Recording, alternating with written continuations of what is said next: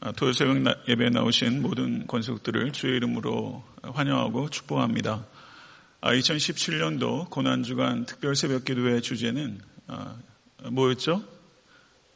좀 크게 좀 얘기해 보시겠습니까? 이렇게 목소리가 안 나와서 크게 십자가로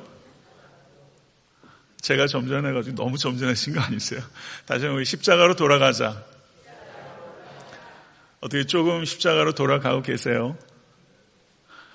네, 우리 뭐 심목사님 기도 다 해주셨지만 우리 잠깐 말씀 받기 전에 잠깐 기도하고 더 겸손하게 주님 앞에 나아가도록 하겠습니다. 네, 존귀하신 주님, 우리에게 십자가 주셔서 참 감사합니다. 오직 십자가만 잡고서 살아갈 수 있기를 원하나이다. 이 간절한 소원을 우리에게 주셨고 또 그렇게 이끌어가고 계심을 믿습니다. 고난 주간에 우리의 마음을 정결케 하시고 또 목마르게 하셔서 주를 바라볼 수 있도록 인도하시니 감사합니다. 또 새벽에 아버지님 잠을 깨우고 또 주님께 부르짖은 모든 권속들을 주의 이름으로 축복합니다. 하나님의 영을 부어주셔서 십자가 감당하는 삶 넉넉하게 살아가실 수 있도록 역사해 주시옵소서. 예수 그리스도 이름으로 간절히 기도드렸사옵나이다. 아멘. 고난 주간이 1년에 한 번밖에 없어서 참 다행이다. 그런 생각했습니다. 이번에 십자가로 돌아가자라는 그 주제로 설교를 하면서 어, 여러 가지로 고심을 했습니다. 그래서 그 매일같이 주제를 가지고 설교를 했는데요. 어, 제가 그 제목 자체를 기억하는 것이 그 중요하다고 생각이 돼서 다시 한번 어, 매일같이 설교했던 제목들을 상기하고 오늘 주제에 대해서 설교 말씀 드리고자 합니다. 월요일의 제목은 십자가의 능력은 낮아짐의 능력이다. 화요일에 십자가의 대가는 고통이다. 수요일에 십자가의 목적은 속량이다. 목요일에 십자가의 역설은 죽어야 산다는 것이다. 금요일에 십자가의 약속은 절대적 안전이다. 그리고 성금요일 어저께 저녁에 제목은 십자가의 고통은 인간의 고통에 말을 건다. 그리고 오늘 마지막 설교의 제목은 십자가의 삶은 섬김이다. 이렇게 제목을 정했습니다. 물론 제가 여러 가지 제목들을 이렇게 서술적으로 명제화했지만 십자가는 이것보다 훨씬 깊고 넓습니다. 십자가 앞에서 여러분과 제가 가져야 되는 태도는 항상 겸손함이라고 생각합니다. 저는 이번에 고난주간에 일주일간 집중적으로 기도하면서 평소에도 이렇게 많이 든 새벽 기도에 나오면 좋겠다 이런 생각했고요. 5시 반으로 좀 앞당기면 많이 오실까요? 네. 평소에도 더 많은 권속들이 새벽 기도하면 좋겠다. 뭐 그런 생각했고 또 하나는 저희가 특별 새벽 기도의 이 기간이 마치 저는 변화산 위에 올라가는 것에 비유할 수 있다. 이렇게 묵상해 봤습니다. 아, 우리에게 그 두 가지 방향의 여행이 필요합니다. 하나는 그 upward 위로 가는 여행이 필요하다면 하나는 outward journey 이 두 가지 여행의 균형이 필요한데요. 저희가 이번 고난주간 특별 새벽 기도의 여행은 위로의 여행이라고 할 수 있다면 이 위로의 여행은 아, 위로의 여행 자체가 목적이 아니라 아, 바깥으로 여행하기 위한 여행이라는 것을 우리가 기억해야 될 것입니다. 오늘 고난주간 특별 새벽 기도에는 끝이 나지만 실제 십자가를 지는 삶은 오늘부터 시작되는 것이다. 이렇게 볼 수 있죠. 십자가에 대한 묵상이 깊어지면 깊어질수록 십자가를 지는 삶이 더욱더 강력해져야 될 것입니다. 모쪼록 십자가를 지는 삶에 대한 갈망과 또 그 같은 열매들이 여러분과 저에게 또 교회 위에 임할 수 있게 되기를 간절히 바랍니다. 예, 오늘 그 말씀의 주제는 아, 섬김입니다. 아, 섬김에 관한 가장 핵심적인 가르침은 마가복음 10장 41절에서 45절의 말씀입니다. 42절부터 45절까지 보도록 하겠습니다. 다시 읽겠습니다. 예수께서 불러다가 이르시되 이방인의 집권자들을 그들을 임의로 주관하고 그 고관들이 그들에게 권세를 부리는 줄을 너희가 알거니와 너희 중에는 그렇지 않을지니 너희 중에 누구든지 크고자 하는 자는 너희를 섬기는 자가 되고 너희 중에 누구든지 으뜸이 되고자 하는 자는 모든 사람의 종이 되어야 하리라. 인자가 온 것은 섬김을 받으려 함이 아니라 도리어 섬기려 하고 자기 목숨을 많은 사람의 대성물로 주려 함이니라. 아멘. 어, 예수 그리스도께서 본인의 순환을 예고하시고 예루살렘에 입성하시기까지 어, 어, 제재도에 대해서 집중적으로 가르치셨습니다. 그리고 마가음 11장에 예수님께서 예루살렘에 입성하십니다. 제자도의 핵심은 무엇인가? 그것은 섬김입니다. 그래서 오늘 본 말씀 마가복음 10장 42절부터 45절까지의 말씀이 제자도의 결론이요. 그리고 마가복음 전체 주제 성구라고 할 수 있는 부분입니다. 근데 오늘 본문 바로 앞에 내용을 보시게 되면 예수님께서 세 차례 순한 예고를 했음에도 불구하고 마지막까지 제자들이 이해하지 못하고 또한 듣기도 두려워하면서 어, 잘 아신 대로 세베대 아들 야고보와 요한이 하나는 우편에 하나는 좌편에 앉게 해달라고 이야기를 하면서 그들이 구했던 것은 포지션 자리였습니다. 그들에게 예수님께서 제자들은 무엇을 쫓는 사람인가를 명확하게 말씀하셨는데 그리스도의 제자는 자리를 쫓는 사람이 아니라 부르심을 쫓는 사람입니다. 포지션을 쫓는 사람이 아니라 콜링을 따르는 사람이 그리스도인입니다. 성도는 무엇을 따르고 계십니까? 예수님께서는 그들에게 이렇게 말씀하시면서 가르침을 시작하고 계십니다. 이방인의 소위 집권자들이 저희를 임의로 주관하고 그 대인들이 저희에게 권세를 부리는 줄을 너희가 알거니와 라고 말씀하시면서 너희가 알거니와 제자들이 알고 있는 데서 예수님께서 가르침을 시작하십니다. 그리고 제자들이 알고 있는 기존의 고정관념들을 예수님께서 철저하게 뒤집으시고 그것을 깨뜨리십니다. 예수님께서 가르치신 핵심은 이런 것입니다. 세상에서 큰 사람은 다른 사람들 위해 군림하여 권세를 부리는 사람이다라고 너희들은 익히 알고 있다. 그러나 나를 따르는 나의 제자들은 결코 그렇지 아니하다. 너희 중에 크고자 하는 자는 너희를 섬기는 자가 되고 너희 중에 누구든지 으뜸이 되고자 하는 자는 모든 사람의 종이 되어야 하리라. 이렇게 예수님께서 역설적인 가르침을 주신 것입니다. 성도 여러분, 우리의 인생을 어떻게 평가할 수 있을까요? 우리가 앞으로 어떻게 살아야 우리의 인생이 성공적인 삶이라고 생각하십니까? 세상 사람들은 분명히 얼마나 많은 사람들을 부리는 사람이 되었는가. 그래서 높이 높이 프로모션해서 제일 정점에 올라가면 분명히 성공했다고 이야기합니다. 우리들도 많이 그렇게 사실은 생각할 것입니다. 그런데 진정으로 인생의 성공은 무엇인가? 디엘 무디 목사님은 우리가 얼마나 많은 사람들을 부리며 사는가 하는 것이 성공의 관점이 아니라 얼마나 많은 사람에게 종로로 타였는가 하는 것이 진정한 인생의 성공의 기준이다. 이렇게 말씀하셨습니다. 성도 여러분, 얼마나 많은 사람에게 섬기며 살아오고 계십니까? 그리스도인의 정체성은 자신의 유익을 위해서 다른 사람들 위해 군림하는 사람이 아니라 다른 사람의 유익을 위해서 자신을 희생해서 종노릇하는 것입니다. 믿으십니까? 이것이 주님의 가르침입니다. 이 가르침대로 실천하기 위해서는 성령에 더욱더 의지하는 여러분과 제가 되어야 될 것입니다. 그런데 예수님께서 섬기는 삶을 가르치시면서 섬기는 것과 종이 되는 것, 이 두 가지를 말씀하셨습니다. 이 두 가지는 미묘한 차이가 거기 있습니다. 우리가 섬길 때는 우리가 결정할 수 있는 부분들이 분명히 있습니다. 누구를 섬길 것인가, 언제 섬길 것인가, 어떻게 섬길 것인가 하는 것을 내가 결정할 수 있다는 뜻입니다. 그런데 종이 되면 달라집니다. 종은 자기가 결정할 수 없습니다. 누구를 섬길지, 언제 섬길지, 어떻게 섬길지 종은 결정할 수 없습니다. 종이 되면 누구라도 섬겨야 하고 언제라도 주인이 부르면 가서 섬겨야 하고 무엇이라도 말을 하게 되면 그것을 섬겨야 되는 것입니다. 그래서 섬기는 것의 한 부분이 종이 되어 섬기는 것이지만 이 둘 사이에는 현저한 차이가 있는 것이고 너희 중에 으뜸이 되고자 하는 자는 종이 되어 섬기라. 그런데 거기에서 어떤 단서가 있냐면 모든 사람의 종이 되어야 한다. 이렇게 말씀하고 있습니다. 우리가 섬김의 대상을 선택하는 것이 아니라 섬김의 방법을 선택하는 것이 아니라 종의 마음으로 섬겨야 된다. 주님께서 그렇게 말씀하셨습니다. 이 말씀은 굉장히 파격적인 말씀입니다. 역사학자들이 얘기하기로 로마 시대 때 로마 제국에 있었던 그 종들의 숫자를 추산하면서 물론 추산입니다. 약 6천만 정도의 종이 있었을 것으로 보고 있습니다. 노예가 사람 취급을 이 시대에 받을 수 있었겠습니까? 그래서 노예를 어떻게 이해하냐면 노예는 움직이는 도구다. 그리고 도구는 움직이지 못한 노예다. 이런 기록들이 남아 있습니다.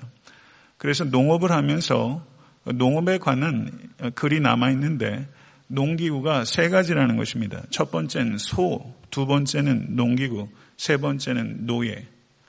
이 세 가지가 농업하는데 필요한 도구 세 가지다. 이렇게 기록이 남아 있을 정도입니다. 그러니까 성경 시대의 노예는 인간이 아닙니다. 심지어 우리가 잘 알고 있는 어거스투스 황제는 자신의 노예가 자신이 애지중지하는 그 애완 그 동물 새를 애완용 새를 죽였다고 해서 그 새를 돌보던 그 종을 그 자리에서 죽여버린 일조차 기록에 남아 있을 정도입니다.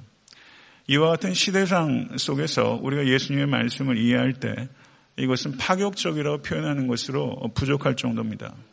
예수 그리스도의 가르침은 종이 되어 모든 사람을 섬기라는 이 가르침은 이것은 충격적인 가르침입니다. 45절을 보게 되면 예수께서 종이 되어 섬기라는 명령의 근거가 무엇인가? 그것은 예수의 삶이 심지어 하나님의 아들이신 예수 그리스도조차 이 땅에 섬김을 받으려 오신 것이 아니라 섬기려 오셨기 때문에 심지어 그리스도조차 섬기려 오셨다면 그리스도인들이 섬기는 것은 얼마나 당연한가. 이것이 예수 그리스도께서 가르치신 말씀입니다. 잘 아시는 대로 요한복음 13장은 예수 그리스도께서 종으로 사람들의 발을 씻으신 사건입니다. 발은 신체에서 가장 낮고 가장 냄새나는 곳입니다.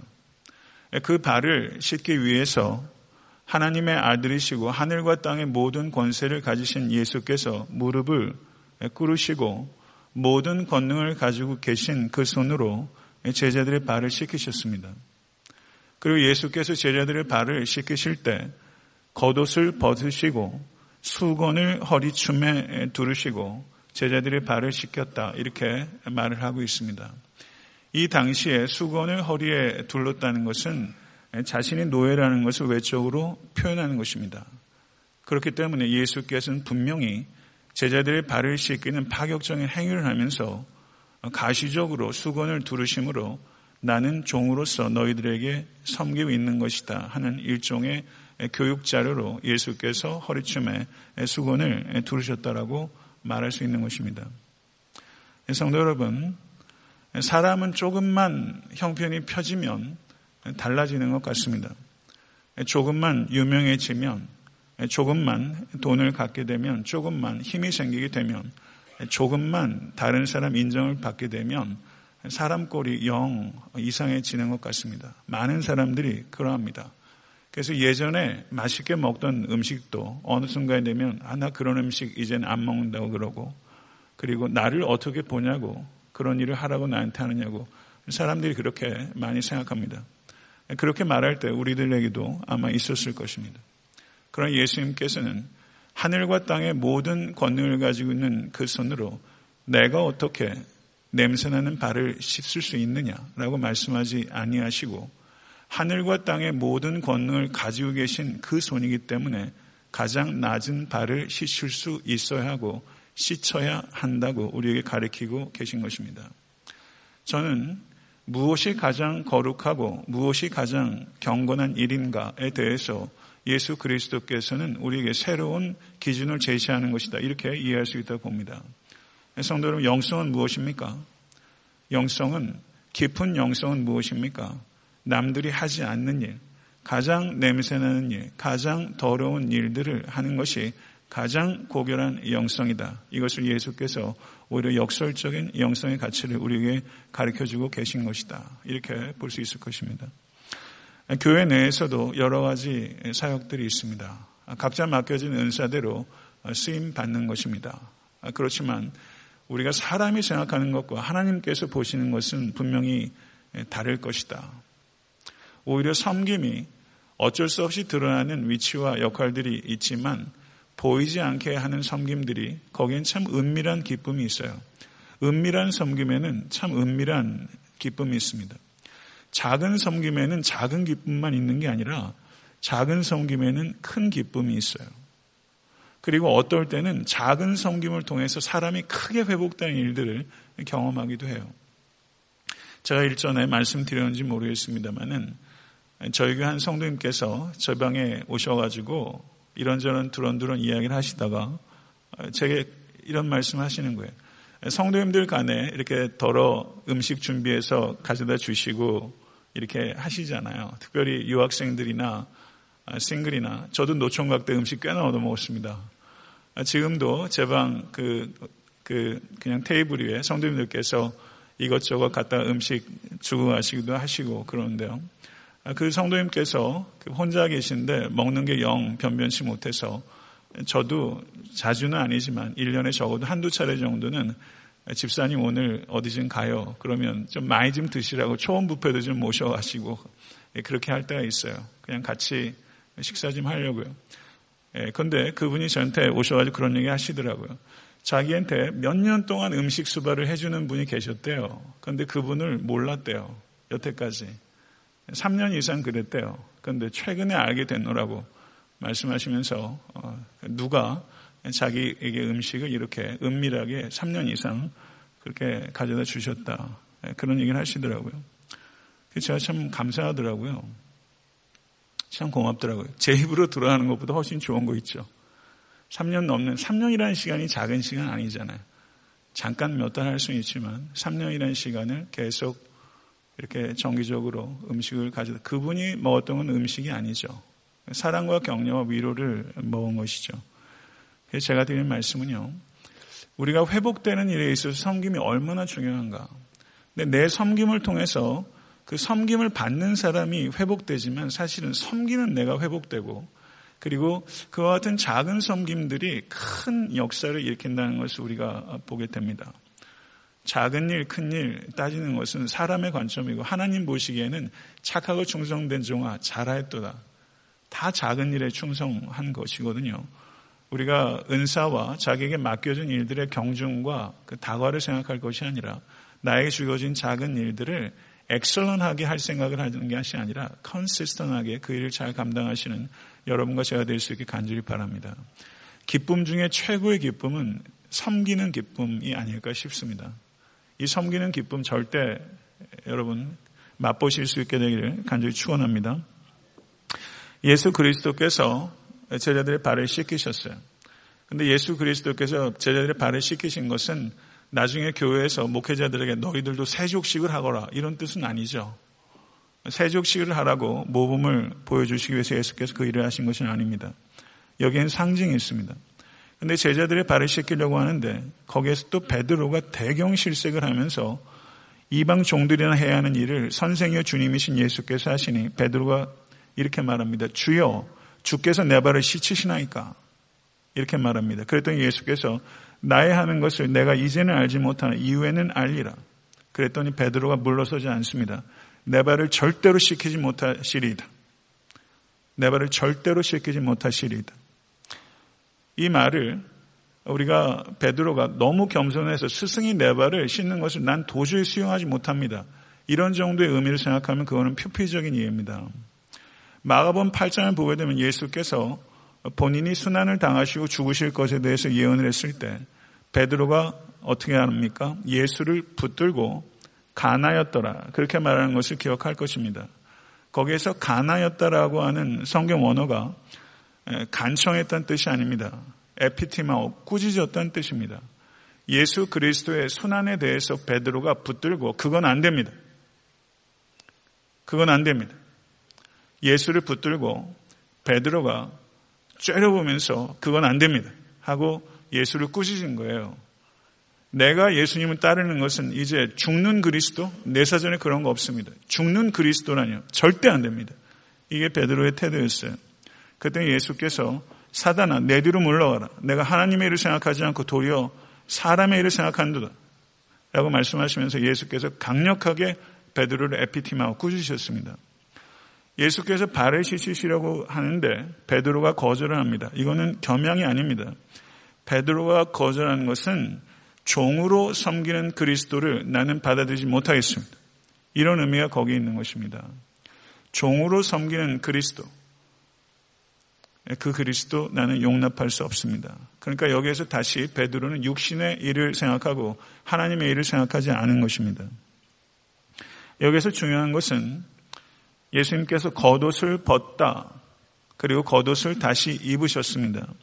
근데 여기에서 겉옷을 벗다라고 했을 때 그 단어가 티셈이란 단어인데 이 단어가 요한복음 10장을 보게 되면 예수께서 나는 선한 목자다. 선한 목자는 양들을 위해서 목숨을 버린다라고 했을 때 그 버린다는 단어가 티셈입니다. 그리고 요한복음 10장 17절 18절을 보게 되면 아버지께서 나를 사랑하시는 것은 내가 다시 목숨을 얻기 위하여 목숨을 버립니다. 이를 내게서 빼앗는 자가 있는 것이 아니라 내가 스스로 버리노라. 나는 버릴 권세도 있고 다시 얻을 권세도 있으니 이 계명은 내 아버지께서 받은 아버지에게서 받았노라. 이렇게 말씀하셨습니다. 생명을 버릴 권세도 있고 다시 얻을 권세도 있다 했을 때 거기에 얻다라는 단어와 예수께서 세족식을 하시기 위해서 옷을 벗으시고 다시 입다라는 단어가 입다가 얻다라는 단어와 똑같은 단어입니다. 람바노라는 단어가 사용되고 있습니다. 그러니까 세족식의 의미는 성도 여러분 세족식을 우리가 신입생 오리엔테이션을 하라고 예수께서 주신 것이 아니라 이 세족식은 십자가와 부활 사건의 예시적인 사건입니다. 옷을 벗는 것이 곧 생명을 버리는 것이 옷을 입는 것이 생명을 얻는 단어 티세미와 람바누라는 단어를 통해서 세족식은 분명히 예수 그리스도의 십자가 부활의 사건의 예시판입니다. 성도 여러분, 우리가 누군가를 섬긴다라는 것은 무릎을 꿇고 누군가에게 가장 지극히 작은 자 앞에서 무릎을 꿇고 그리고 창조주도 피조물 앞에 무릎을 꿇었는데 여러분과 제가 무릎 꿇지 못할 대상이 어디 있습니까? 무릎을 꿇고 거기에 수건을 차고 옷을 벗으시고 옷을 다시 입는 섬김의 행위는 결국은 십자가를 지는 행위라는 것입니다. 섬김이 곧 십자가입니다. 사랑하는 성도 여러분, 예수 그리스도께서 이 길로 우리를 초청하신 것입니다. 내가 너를 씻기지 아니하면 내가 나와 상관이 없느니라. 이렇게 말씀하셨고 내가 너에게 행한 것을 너희가 아느냐? 내가 주와 또는 선생이 되어 너의 발을 씻겼으니 너희도 서로 발을 씻기는 것이 옳으니라. 내가 너에게 행한 것 같이 너희도 행하게 하려 하여 본을 보였노라. 이렇게 말씀하셨습니다. 너희도 서로 발을 씻기는 것이 옳으니라. 뮤추얼한 것입니다. 일방적으로 발을 씻김만 받는 것이 아니라 발을 씻겨야 되는 책임이 우리 모두에게 주어졌다는 것을 받아들이실 수 있게 될 간절히 바랍니다. 성도 여러분, 상호 의존적인 우리가 되어야 되는 것입니다. 서로, 서로 발을 씻기는 공동체, 애타한테 섬기는 교회가 그런 공동체 되실 수 있게 될 간절히 바랍니다. 여러분의 가정에서도 부모님이 아이들만 일방적으로 씻기는 것이 아니라 아이들도 어머니 아버지의 발을 씻기고 그와 같은 피차 섬기는 일들이 여러분의 가정과 교회와 일터와 사회 가운데 가득하게 될 때 세상은 그만큼 어, 희망이 생기는 것이죠. 예수 그리스도께서 부르신 초청하신 십자가의 삶은 겸손한 섬김의 삶입니다. 이 삶, 살아가신 기쁨과 또 열매가 여러분과 저에게 있을 수 있게 되기를 간절히 바랍니다. 그래서 사도 바울께서는 형제들아 너희가 자유를 위하여 부르심을 입었으나 그러나 그 자유로 육체의 기회를 삼지 말고 오직 사랑으로 서로 종노릇하라. 아멘.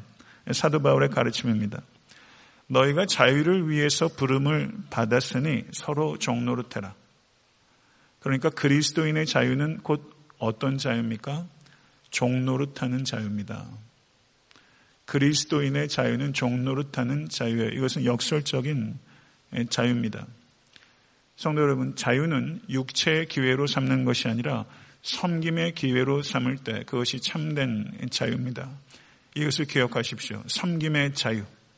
섬기는 자유입니다. 종이 되는 자유. 사랑하는 성도 여러분, 우리는 죄의 종로로 타던 사람입니다. 그럼 예수 그리스도의 보혈로 말미암아 자유케 됐습니다. 그리고 그 자유를 가장 아름답게 사용하는 방법은 그 자유를 제한하고 종이 되어 모든 사람을 섬기는 것입니다. 이것이 진정한 자유입니다. 사랑애로의 자유, 사랑의 섬김애로의 자유, 죄로의 자유가 아니라 사랑의 섬김애로의 자유로 여러분과 저를 초청하셨습니다.